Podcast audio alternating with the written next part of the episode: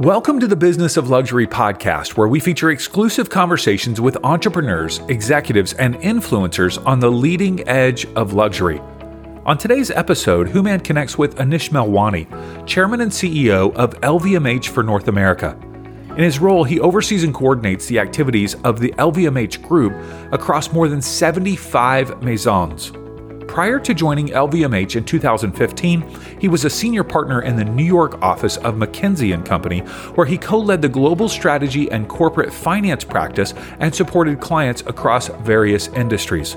In this episode, you'll hear Anish share how the pandemic and economy impacted the luxury market, including LVMH, his vision for the Cheval Blanc Hotel in Beverly Hills, and how the hotel will benefit the city of Beverly Hills and its residents. Let's join Houman for his conversation with Anish Melwani. Anish, thank you so much for joining our show today. Houman, thank you very much for having me. It's a pleasure to be here. Thank you.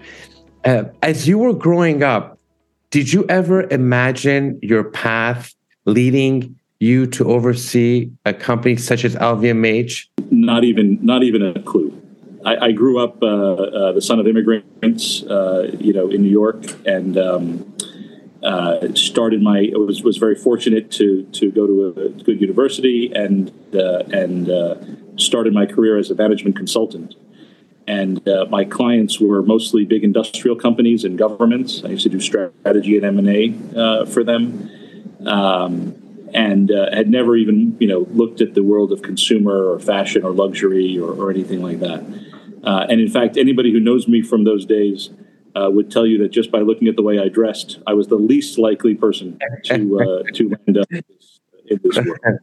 Um, and uh, which is all the more reason why, when the opportunity came came came up, uh, it was simply something I couldn't pass up, right?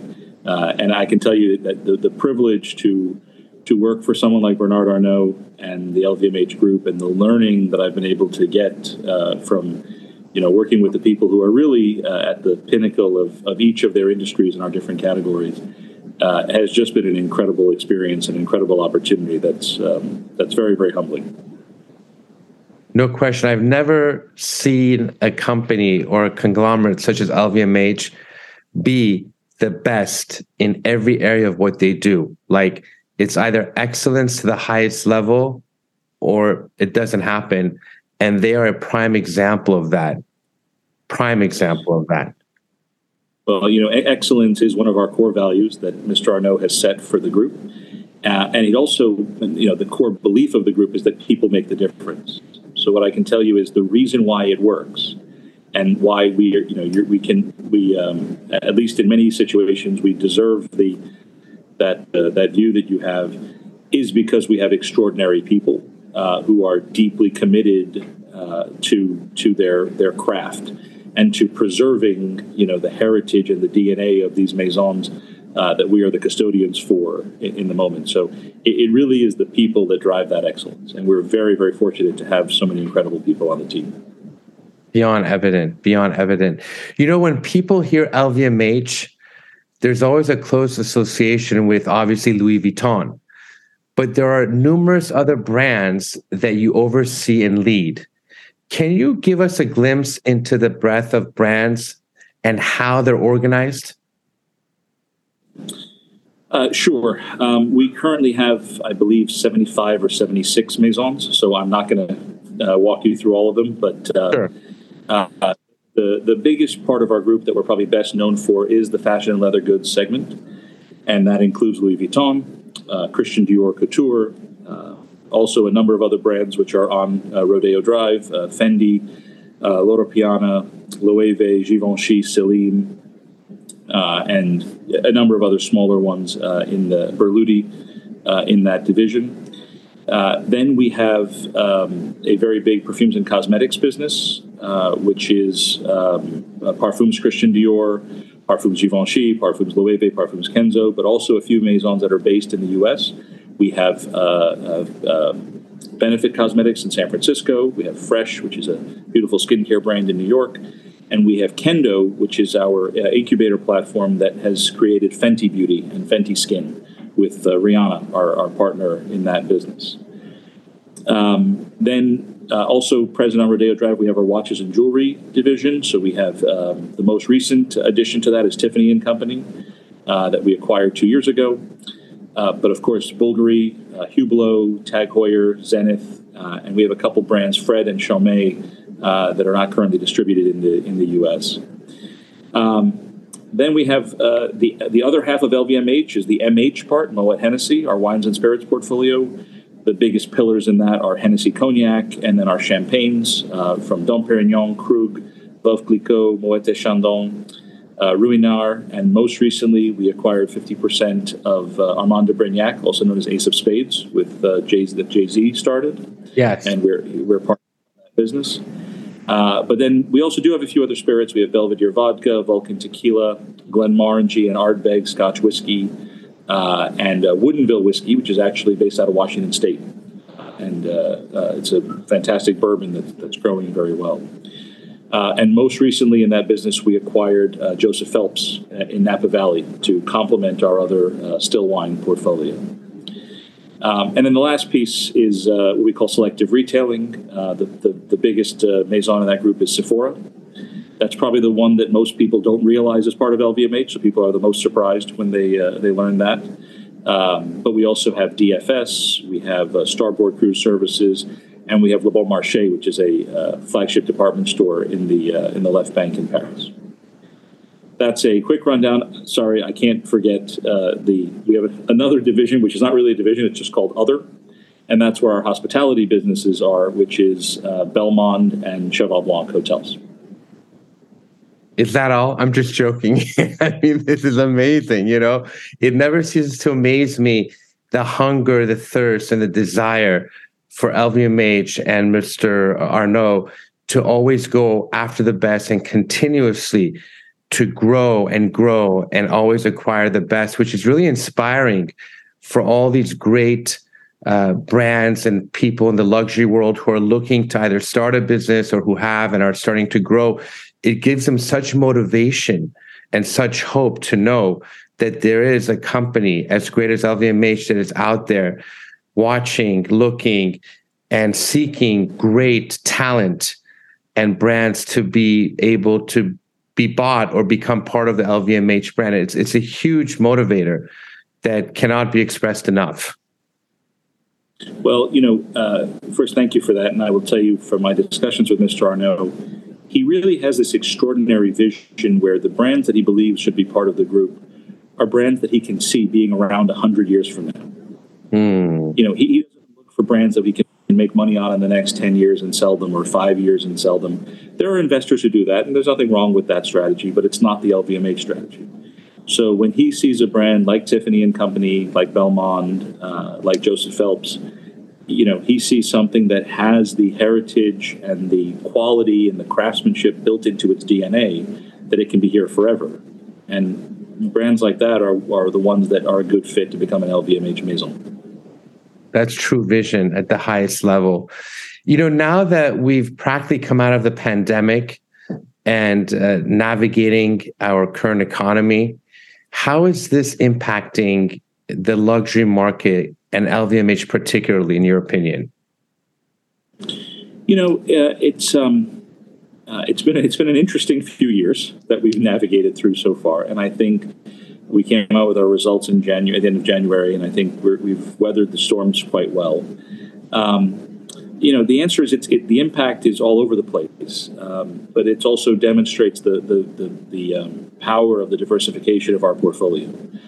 So, you know, starting towards the back half of last year and into this year, we did see we, we have seen some softness in some of the luxury uh, um, uh, lines in North America. But a big chunk of that has been recaptured in Europe because when the exchange rate was so low and uh, and people were traveling so much to Europe, a lot of Americans were doing their purchases on that side, right? And so, uh, while the North America business might have been a little bit soft, the overall global business was benefiting. Um, you know, we uh, we're all reading the newspaper and listening to the economists about whether or not we're in a recession, going to have a recession, et cetera. It kind of doesn't matter um, because at the end of the day, there are definitely some customers in the U.S. who will pull back a little bit just because of the the feeling in the marketplace, and that's that's very normal.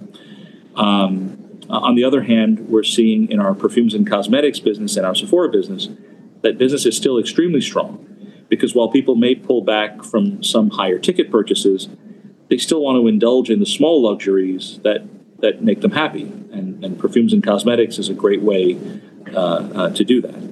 Um, but if I take a step back and look at it from a global basis, we also have a positive effect that's coming this year, uh, which is uh, China has come out of the pandemic faster than many people expected. Right? It was a fairly quick about face of their zero COVID policy.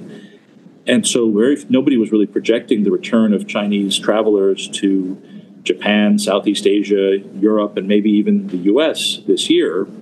Uh, in December, that wasn't something that was planned. Now it's looking much more likely. In fact, we're already seeing it in, in Macau and Japan, and you know I think it's a, only a question of how quickly we'll start to see them again in Europe and, and here in the U.S. So um, I, I, think at the end of the day, uh, we're in a tricky economy in the U.S. without a doubt, um, but uh, with the power of our diversification, I think we are we are well positioned to navigate through it. And you know, usually in tough times, uh, groups that are financially strong like LVMH tend to come out uh, for the better at the end of it.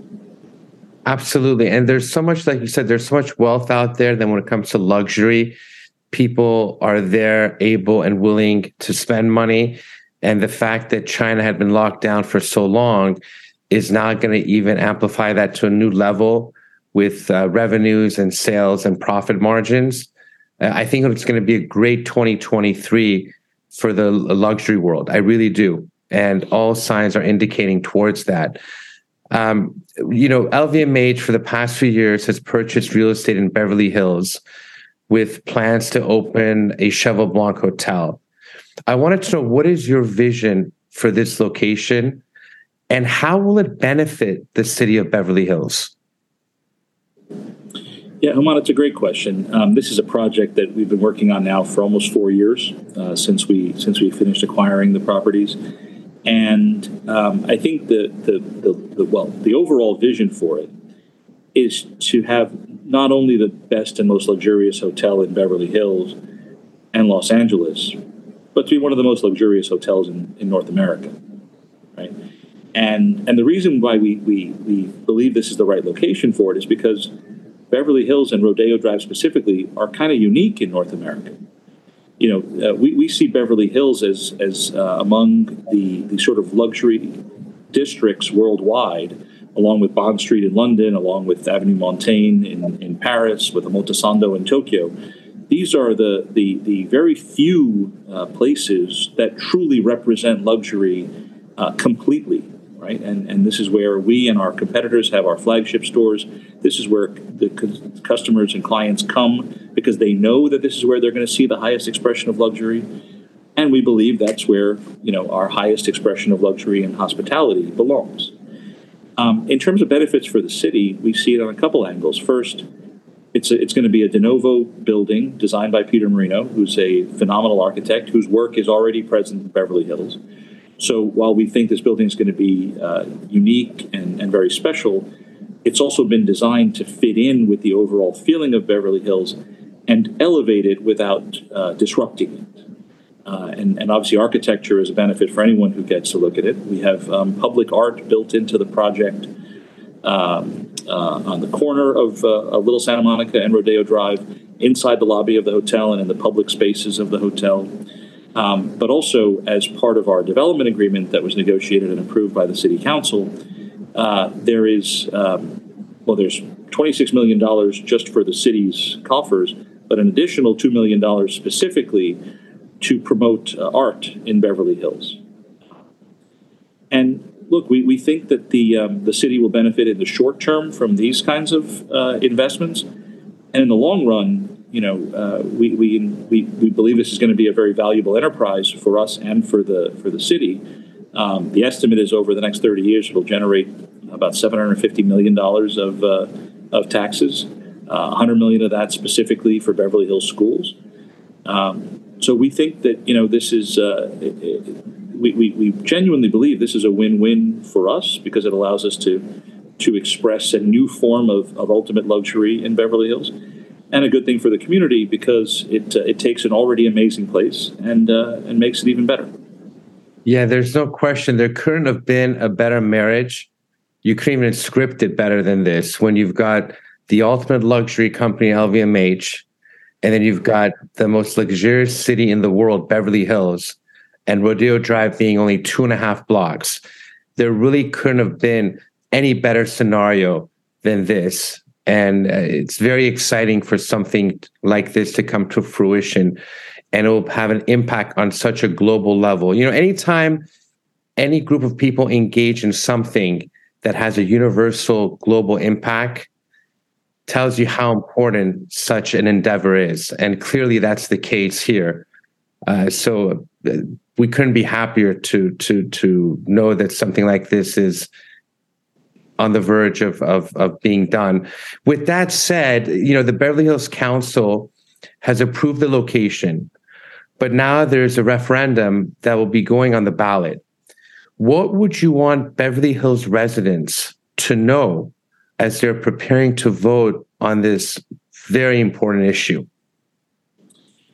Um, you know, I, I think what we want people to to know or really to remember is that you know, we've spent two years working with the Planning Commission, with Mayor Bosse and the members of the City Council, and engaging with the residents of Beverly Hills. We had 50 or 60 different sessions where we invited the community in to review the project and give us feedback. And by the way, that process with the Planning Commission, with the community, and with the City Council made our project better.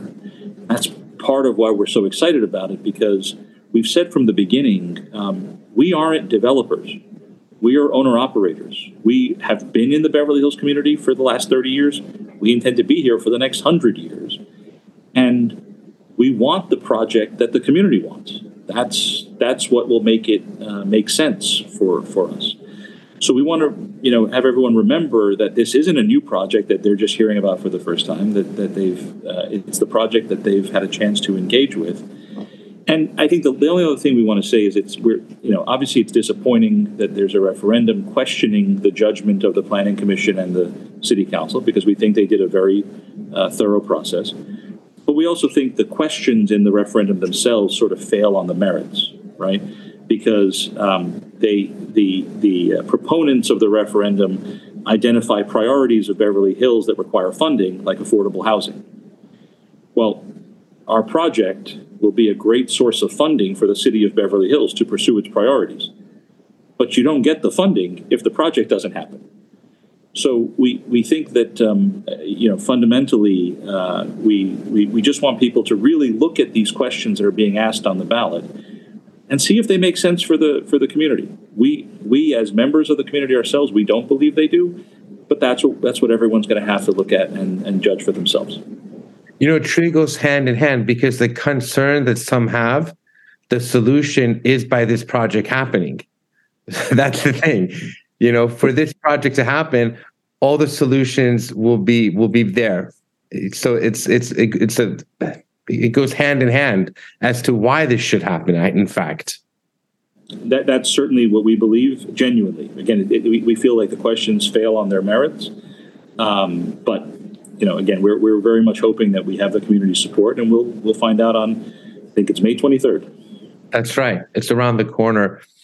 Anish, as you think back about the challenges you've, you, that you have faced in life and in business, what have you personally learned in terms of how to respond when those things arise?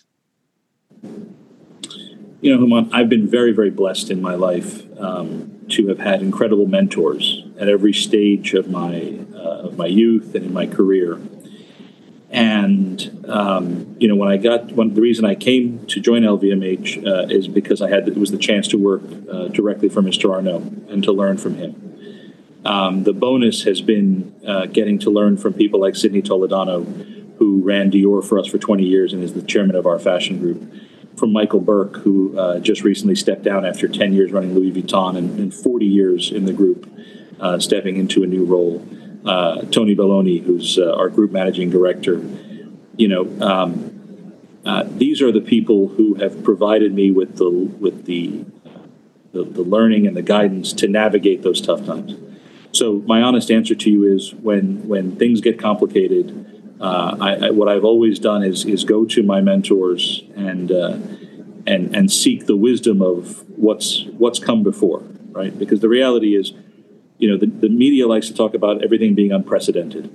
Mm. the reality is, most while, while this exact situation may not have happened, we've had tough times in the past. Crazy things have happened in the past.